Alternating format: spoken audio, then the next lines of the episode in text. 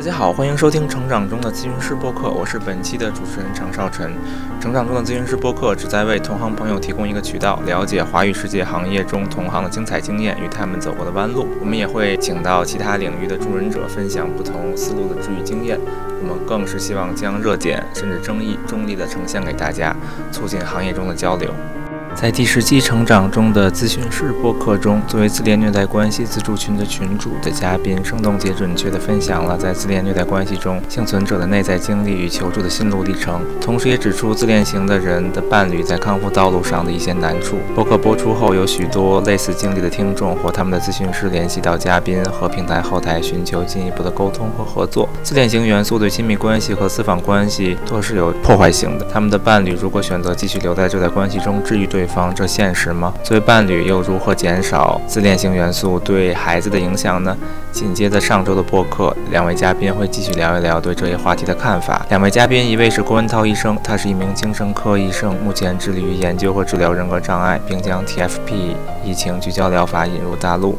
另一位是李明进老师，他目前是台北市立大学心理与咨商系的助理教授，对人格障碍在华人文化中的呈现也有许多自己的思考。那么听起来好像治疗 NPD 是在临床上的一个很大的难题啊。可能想问一个稍微有一点私人化的问题，就是说，两位从开始了解人格障碍到学习 TFP 这种专门针对人格障碍的疗法，然后再到使用这个疗法，这个整个的过程对于咨询师的职业发展来讲，你觉得大概是一个怎么样的体验呢？我自己在学习咨询的过程当中，一开始肯定会被那 PD 的个案弄到可能很心烦意乱，或甚至可能会之间受挫、暴怒，然然后或是有一些比较不适当的反应情会出来，可能咨询。初期，咨询初期就是有时候可能现现阶段没有办法去 content 住的时候，还还是会有这样的一个状况。所以，但是确实在呃可能学咨询的初期过程当中，的确那个是一个比较不耐受的过程。那但是随着自己可能咨询的资历还有培训的资历慢慢增多，如果从自己的成就的动机来看的话，你会觉得它好像也是某种自恋性的来源。当你成熟，就是呃就是稍微资深一点点的咨询师的时候，你就觉得哎好像。跟这些人能够有一个长期稳定性的工作的话，其实你会觉得好像呃某种程度也是对自己的某呃某某种肯定啦。对，因为我们能够去跟这样的人去工作，然后维持跟他们维持一个比较长期稳定的关系，对他来说是必须的，是必要的，因为他们就是需要这样一个长期稳定的关系，还有一个。呃，比较那个探索式治疗式的一个一个方式，这样，那对我们那个咨询师本身来讲，蛮好的一个自我的一个肯定。那另外，关键是如果从个人的角度来看的话，其实跟他们共处的确有时候会很开心。那当然，更多的可能是痛苦。当你深入去了解他个人的一个故事，或者他个人的一个人格特质，或者是你浸泡在他的整个素材过程当中，其实你有时候会知道他的苦到底在哪里。你就比较不会从一个很容易被他激起来的那个反移情当中去形成比较不好的投射性认同，去攻击他。当你真的去了解他的时候，当你去了解他的苦的时候，浸泡在他的苦当中的时候，你才会真正的去看见他为什么会变成这个样子。这样的部分可能也也会说服我自己啦，就是去耐受住，去 contain 住那个可能跟他工作的那个辛苦。他可能更多的是呃能够呃比较很长久去陪伴他。走一阵子这样子。第三个是我自己治疗或研究的兴趣吧，就很希望说，哎，呃，能够对这样的一个族群有一个更深入的理解。就很像是我们学习新东西，可能学习久了就会有一种满足或成就感，或者是一些知识性上的一个补充啦，也算是某种自我实现的部分这样子。就好像是从不了解，然后慢慢到了解，慢慢到理解，在知识上，然后好像从理解上也生出了一些共情。我觉得这一点可能不光对于社会大众来说，我觉得对于咨询师本身也是一个很长期的学习的过程，而且我相信是个挺有挑战的事情。我个人来讲，感觉当我们能够理解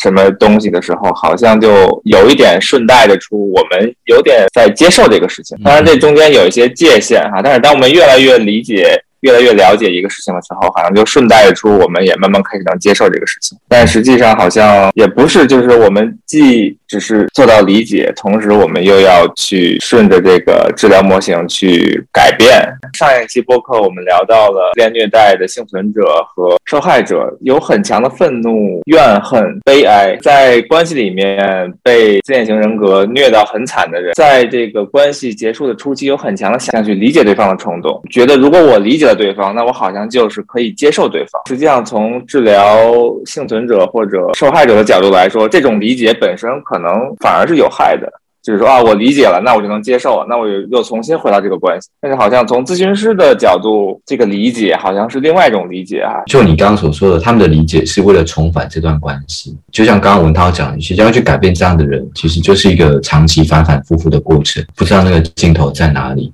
那也可能进展是相当有限的。所以，如果你的理理解是为了让你进入一段关系，觉得那个真的是蛮痛苦的。但是治疗师的理解是为了对他进行一些澄清、面子解释，帮助他去理解自己，然后也帮助他去稳定在一个比较稳定的关系当中。但是我们并没有要去进入他的生活。如果治疗师他的理解是为了进入案主的生活的话，我觉得治疗师他应该也会受不了。但同时，好像我隐隐约也听出，作为治疗师去理解的话，我是为了能够保持这段咨访关系，让来访者在这段咨访关系里受益。有许多的幸存者或者受害者就想，那我如果能够理解他了，那我能够成为他的咨询师了。我在生活里面，在亲密关系里面，那我就陪他走完这段去治愈的路。我好奇，从咨询师的角度来说，你觉得这个东西现实吗？当然，我们知道答案是不现实的，但是会有许多人会这样去想。对于这样的问题，或者说这样的想法，有什么回应吗？我自己比较偏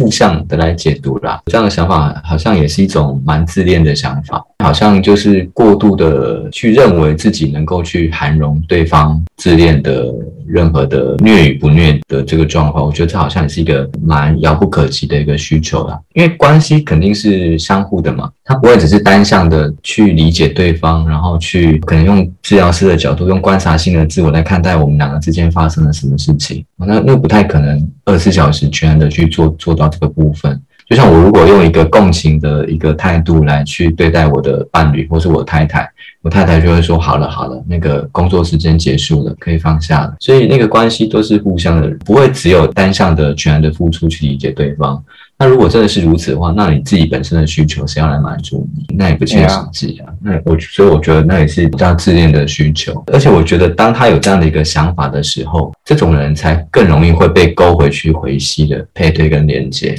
对，因为他觉得他有可能能够改变他。所以，当对方真的可能有一些糖果，或是有一些改变哦，能够唤起一些诱饵的话，这种人会更容易回去。对啊，因为他不清楚那个他能够做到跟不能做到的那个界限到底在哪里。我觉得，如果能够清楚的去区分的话，那或许还有可能回去，那或许会是一个良好的姻缘。但是如果是一个比较过度的那个夸大自己能够去涵容对方的那个部分的话，我我觉得那个只是一个自恋对自恋的一个碰撞而已。自恋对自恋的碰撞，我觉得你这这个总结特别好。我也感觉好像是不光是如果是跟自恋的人的关系里面，或者就是在一般的亲密关系里面，如果我执着的认为我可以改变对方，本身就是有一点自恋的感觉哈。我其实啊，从民警采取的角度来说啊，我我其实是蛮赞同的。我自己联想到是两个视角来看这个事情的。第一个视角呢，是可能就是当有一个人会这么去，有一个伴侣会这么去思考的时候，他没有真正认识到，其实我们做心理治疗和这个人和人之间这种相处不是一回事情。我讲的角度呢，可以把它叫做设置的角度，因为就像刚才明晶说，跟老婆的关系的角度来说嘛，就是说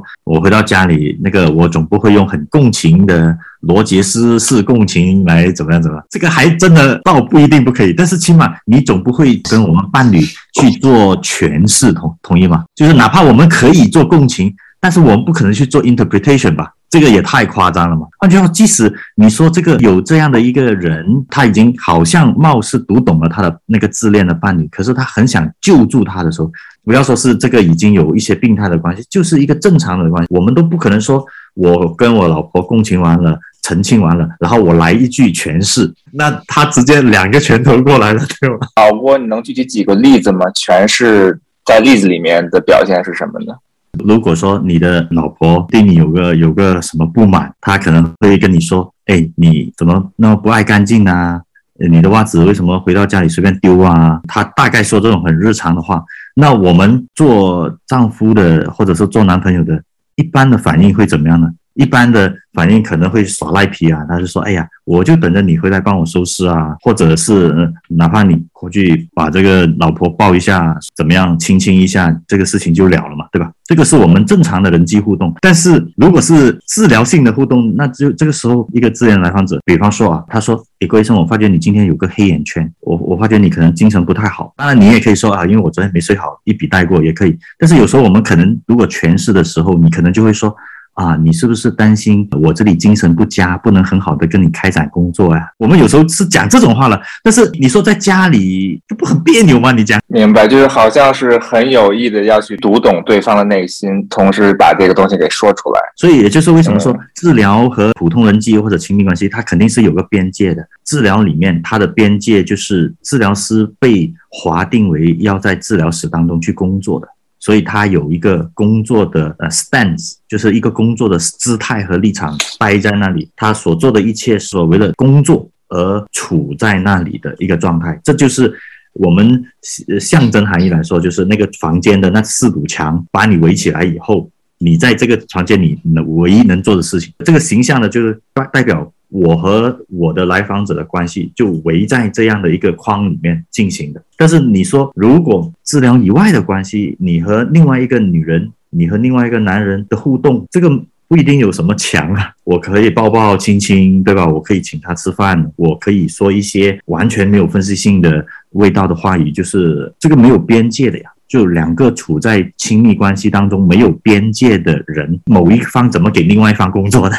不可能，你怎么救助他呢？进行不了了。我觉得你刚刚提到的其实是是咨访关系里面是要有明显的边界设置的，而这个边界设置是咨询工作的一个前提，而这种边界恰恰是在亲密关系里是没有的。如果从这个角度来说，其实似乎可以得出一个大概的结论，就是我们期待在亲密关系里面去改变一个有人格障碍的亲密关系里的伴侣的话，是很不切实际的，或者可以放弃这个奢望哈。我个人觉得是如此啊。呃，专业的事情还是交给专业专业来做。当然我，我觉得有一个可能性，就是他的伴侣要么就是来做个体咨询，要么就是做卡那个 couple therapy，想要陪伴这个 NPD 的患者或者这个 PD 的患者的伴侣，他还是能够随时跟咨询师保持一个很好的合作关系。比如说，当在做个体咨询或者在做婚姻咨询的过程当中，可能有需要伴侣补充一些讯息，我觉得能够跟咨询师保持一个合作的关系。呃，专业的事情就让专业的来做，然后呃，咨询师需要他配合合作部分的话，就一起来帮忙。我觉得会有一一个比较正向的一个循环，不然伴侣就是伴侣，他永远不太可能变成咨询师的角色。对，就像我们咨询师，我们不会用这样的角色来对待我们的伴侣，也不可能不切实际。我们不可能二十四小时没有办法放下自己那个逻辑式的同理跟共情，还有那个心理动力的诠释，不可能，那个自己会疯掉，伴侣也会疯掉。其实我刚刚得出那个结论，也是对上一期播客嘉宾说的一句话做一个回应。就是我记得上期我们聊到说，作为这个自恋虐待关系的受害者或者幸存者，也希望能够认识到说自己的伴侣是一个所谓的精神疾患，只凭一己之力是没有办法改变对方的。如果对方不愿意去接受治疗或者咨询的话，那就只能这样了。自己是没有办法去推着或者强迫对方去做出改变的。嗯，那在这种情况下，可能能改变的就只就只剩自己了。对，没错，也要想一下，为什么他不能离开这段关系，而而要这么的坚持？我们也换一个视角来看了，说我们假定是说这个关系没有进入一个深入的关系，我们也同发现，就是说其实。有一些已经构成了伴侣，不管是男的还是这个女性，她本身是 NPD，可是她的另外一半已经跟她构成伴侣，已经结婚了，甚至孩子的生好。有时候我们也不知道发生什么，但是我们有时候确实社会上就有这个现象，就说这个某一方各种需求、各种因缘巧合嫁给了或者娶了一个 NPD 的人。他一开始进入这个关系的时候，也许他并没有那么清楚知道。我的意思，换个视角，有可能这个时候并不完全是说到底这个伴侣要不要去拯救那个 NPD 的伴侣啊、有可能他不是出于说我还待在这关系当中，因为我要拯救他，已经不一定是那个英雄主义，他可能更多的会考虑说，我都跟他已经生了孩子啦。我都两三个孩子了，我跟这个人要离开，那这个怎么搞呢？遇到这种情况的时候，这个人可能内心就更加复杂。他留在关系中，他可能有各种各样无法离开这个关系的。自己的其他的原因，这个时候就跟我们刚才前面说的那个明明可以分开，可是不分开啊，还要去拯救另外，会有点不一样了。我反而觉得在我们的这个社会还蛮常见，不少见。那有时候我们会遇到就是那种他明确说这个老公或老婆是有家暴的，可是他离不开。这种的话，我们不要去一定说诊断那个家暴的人他一定是自恋，但是起码你看他在一个关系里面他已经被家暴了。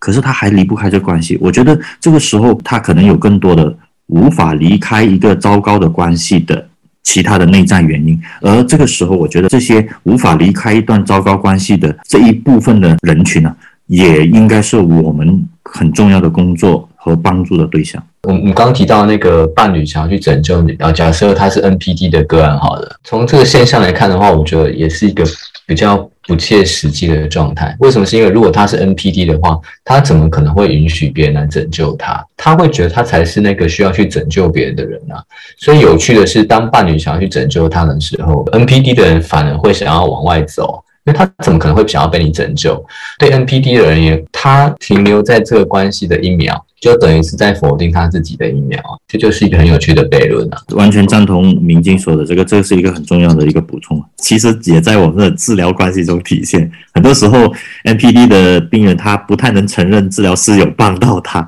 对啊，是啊，没错。顺着老郭说的这个哈，就是说，如果婚姻已经形成的话，就包括有孩子的话，其实许多的在婚姻里面的 NPD 的伴侣会纠结一个问题：我又可能因为种种原因离不了婚，我们又有孩孩子，我又不希望孩子受到这个 NPD 特质在家庭里的影响。所以，无论是离婚的 co-parenting，还是呃离不了婚，需要在一起生活，我们如何尽量减少 NPD 这个元素在家庭里对孩子的负面影响？假设爸爸是 NPD 好的，妈妈不是好的，那我觉得妈呃这个妈妈在养育过程当中，对于孩子的共情状态就还蛮重要的，共情跟那个沟通，去让孩子去觉察自己。内在的状态，因为温尼靠他讲到一句话，他说孩子就是在父母的眼中去照见自己的样子，所以父母如果能够很好的去共情，并且去呃欣赏跟呃悦纳这个孩子的话，孩子他对自己的自己的表征也会是好的。假设妈妈是比较偏正正常功能的一般人，妈妈对于孩子的共情跟敬意。对于孩子自己的自我的表征，或是自体的认同，都是很重要的。那另外一部分是，如果这个妈妈在共情的过程当中，能够让孩子很切切去了解到自己内在的感觉、感受或想法，甚至去了解妈妈现在当下的感觉、感受跟想法，意思就是说，很好的培育孩子那个心智化 （mentalization） 或是 reflective functioning 的这样一个能力的话，所以孩子在。呃，面对自己的表征是好的、稳固的，然后再去心智化自己跟心智化别人过程当中，这也是没有问题的。就即便爸爸可能是 NPD 的一个患者，呃，经过妈妈这样的一个补强或是一个补偿或补救的一个这样的措施，或许孩子他也能够去清楚知道说，呃，可能爸爸现在所要唤起的哦，可能要去很疯狂的去赞赏他的那那个部分，那个是爸爸的需求。那个并不是我的需求，但是理想状况哈，但是还是要妈妈的引导，他或许能够去慢慢理解。那那个是爸爸的需求，那个不是我的需求，所以爸爸需要过度的这个样子，但是我我其实不需要，更多的是我有妈妈的一个欣赏跟妈妈的爱，那个部分对我来说还是更还是更踏实的东西，这样子。好奇明镜，能大概举个例子吗？因为我们听众里面可能就是有这样的妈妈或者这样的爸爸。能具体举个例子吗？就是说，在跟孩子的互动当中，大概是说一些哪样的话，哪样的共情可以促进孩子的心智化呢？比如说，小孩今天可能想要买糖果，然后没有买糖果，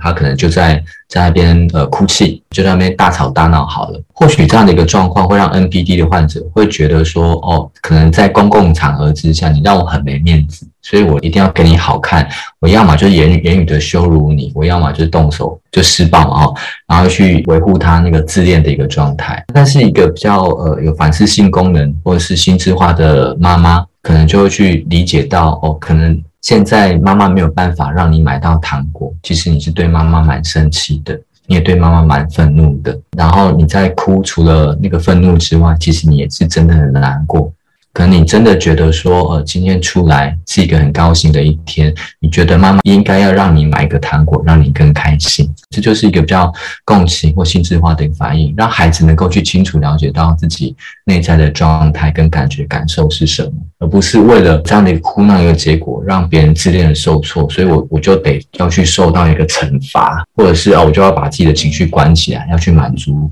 那个自恋的爸爸的一个一个一个需求，这样子，当一个不哭。不闹不吵不闹，然后很表面上看起来很乖的这样一个小孩，这样子。妈妈借用自己的嘴说出了孩子的所思和所感，对，然后让孩子听到这个所思和所感，映照到他自己来确认自己的所思所感，对，好像让他形成这个自我的感觉哈。对，那这时候妈妈就扮演一个很好的涵容他的容器，孩子就是也能够去觉察自己内在的所思所感，然后妈妈也是一个很棒的容器。而这时候，孩子就不会变成是要去满足爸爸自恋需求的一个工具，这样子。哎呀，我觉得你说的这点太好了，我相信会对听众里面有这个需求的人会很受益的。我我觉得刚才明静说的蛮好的，刚才明静说到心智化这个部分，呃，就我对心智化的理理解来说。除了刚才明静说到的这个，就是要去陪伴和解读孩子的内在啊和感受，呃，这个心智化里面呢，比较靠近认知的那个部分呢，我们可能需要帮助这个孩子去认识呃人格障碍。我们面对人格障碍者的家属的时候，治疗者是需要帮助患者的家属足够清晰的知道什么叫人格障碍。就是有点像心理教育啊！你先不管这个是妈妈还是爸爸是人格障碍，如果某一天不是人格障碍的那个伴侣带着孩子来到治疗室，这个时候我们首先要帮助妈妈，首先你要了解什么叫人格障碍，可能要用孩子能懂的方式告诉他什么是人格障碍。人格障碍可能会表现为什么？呃，你不管拿 DSM 来还是拿着什么东西来告诉他呢？人格障碍可能会有这样的，当然你不需要像医生一样让他背熟了，但是你要告诉他说。啊，有这些东西。第二个呢，就是你除了告诉他以外，首先妈妈要能够辨识出爸爸哪一些行为是典型的自恋的行为表现。这个时候他能够识别出来。当然，在家庭当中，这个妈妈能识别，那么妈妈也就需要帮助孩子去识别嘛。比方说，呃，爸爸好像要赞美什么什么的时候，对吧？可能不一定说你要对孩子说到说。你你看，爸爸刚才赞美你那个，只是为了他自己自恋的需要，因为孩子不一定听得懂。起码可以告诉孩子的说，就是爸爸老毛病又发作了。就是你你要先让孩子明白，这个是他发病的时候的表现，不要把它当真，要让孩子能够 get 到这个说，哎，爸爸现在对我做的这个事情是有一点毛病。如果孩子他能 get 到的时候，他就会挡一挡嘛，他不会照搬全收啊。爸爸对他做什么，他都能收啊。那那。因为有一些东西它是不能去收的，因为它是一个病理的对待嘛，它不能去收的，它必须挡掉的。所以这个时候，妈妈不仅仅要学会自己去挡一下，还要帮助自己的孩子去挡一下。这个老爸又发病了，你不要相信他说的，大概是这个意思啊。在知道了这些知识的情况下，可能要做的一个部分，自恋的父亲，不管是对妈妈做什么，还是对孩子做什么，甚至会对自己的老爸老妈做一些很自恋的举动，对吧？这个时候都是要帮助。这些受害者不要去对号入座，老婆可以跑掉，老公可以跑掉，这个孩子跑不掉吧？这孩子不可能说，我认识到我爸是个自恋的人，我要跟他断六亲，就这个关系是无法离开的呀。同样的，如果自己的孩子是个自恋的人，这个父母难道可以跟自己自恋的孩子说，我跟你断六亲吗？不可能啊！所以在这种无法断裂的关系当中，他其实能做的事情就只有找到一种办法来对付这个自恋的对象。所以这个时候，我们就要告诉他说：“你看，你这个爹又发病了，你这个儿子又发病了啊！你让他发病，你让他一边去发病去吧，把我们的这个心门关上，挡住了。另外的话呢，我蛮赞同的，就是明静说的，就是我们有时候也要去陪伴，就是要去陪伴，要去倾听，要去读懂。如果说的受害者老婆来找到我们做咨询，那我们就是倾听陪伴。”啊，听听他在跟这个自恋的对象相处的时候那些痛苦不堪。我们作为一个治疗师帮助他，我们也可以慢慢的引导和培养这样的一个妈妈或者这样的一个爸爸，去帮助自己孩子咯，去陪伴这个受苦受难的孩子，去听这个孩子的那内心的声音，去陪伴他。这我觉得某种程度上来说，可以把它想象成有那么一丢丢的单亲家庭的味道，就是这个还健康的那一个父母需要扮演更多双亲的角色。而把那个自恋的父亲 或者母亲晾一边边，不要让他太起作用。当然了，这个是一个在这个关系中的策略。另外，我觉得一般来说，那个自恋的母亲可能也不会有那么剧烈的攻击性啊。呃，我虽然我也有遇到过啊，但是这种比较少，往往是自恋类型的父亲会比较有攻击性。他尤其是病理性更高的态度，这个时候呢，我们也要教会这些受害者，他们能够。及时的寻找到外部资源，比方说，如果他家暴了，那么能不能找到家暴的救助中心？如果说他被情感啊被冷暴力了，那么这时候这个作为伴侣的人很难受，他能不能找到咨询师这些外部资源？还有就是帮助这些人去找内部资源，就是比方说这个家庭当中啊啊有没有健康的人？比方说这个老公是自恋的，那么他爹他妈可能不自恋，这时候要跟他爹妈搞一个更加融洽的关系啊。或者对这个儿子有某种制衡啊，等等，就是找家庭当中可以给到自己更多的 resource 的其他的 family members。